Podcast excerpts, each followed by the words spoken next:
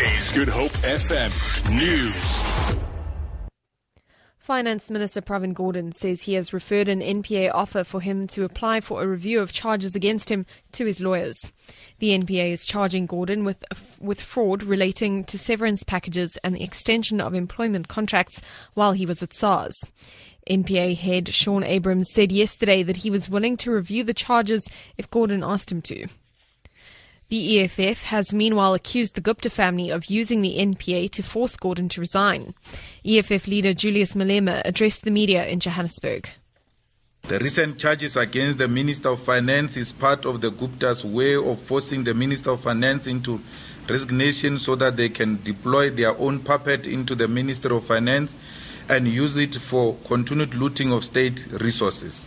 The Guptas and Mr. Jacob Zuma have realized that the public protector will expose their dodgy dealings and, as part of their fight back plan, use the National Prosecuting Authority to charge the incumbent Minister of Finance, force him into resignation, or reshuffle him with the aim of capturing the national treasury.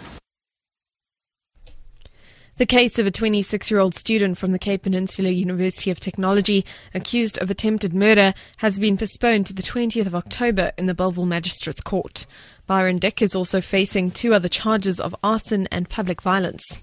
He was arrested after allegedly locking up security guards in a burning CPUT building earlier this week.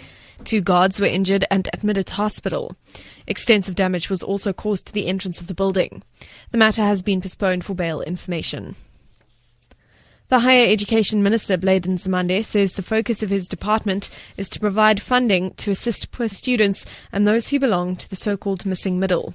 He's making submissions to the Fees Commission, which resumed its public sittings in Centurion today. President Jacob Zuma established the commission in January to investigate the feasibility of free higher education. Nzimande says they are also seeking to address the issue of historical debt.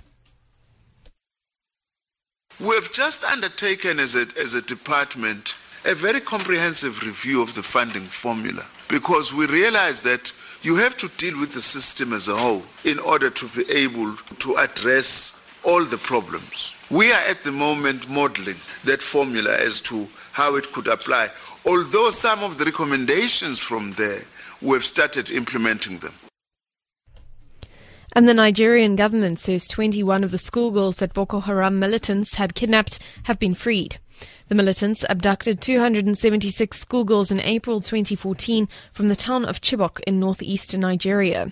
Last month, Nigeria's President Muhammadu Buhari called for the, for the United Nations to mediate with the militant group to secure the release of the schoolgirls it is holding captive. For Good FM News and Traffic, I'm Amy Bishop.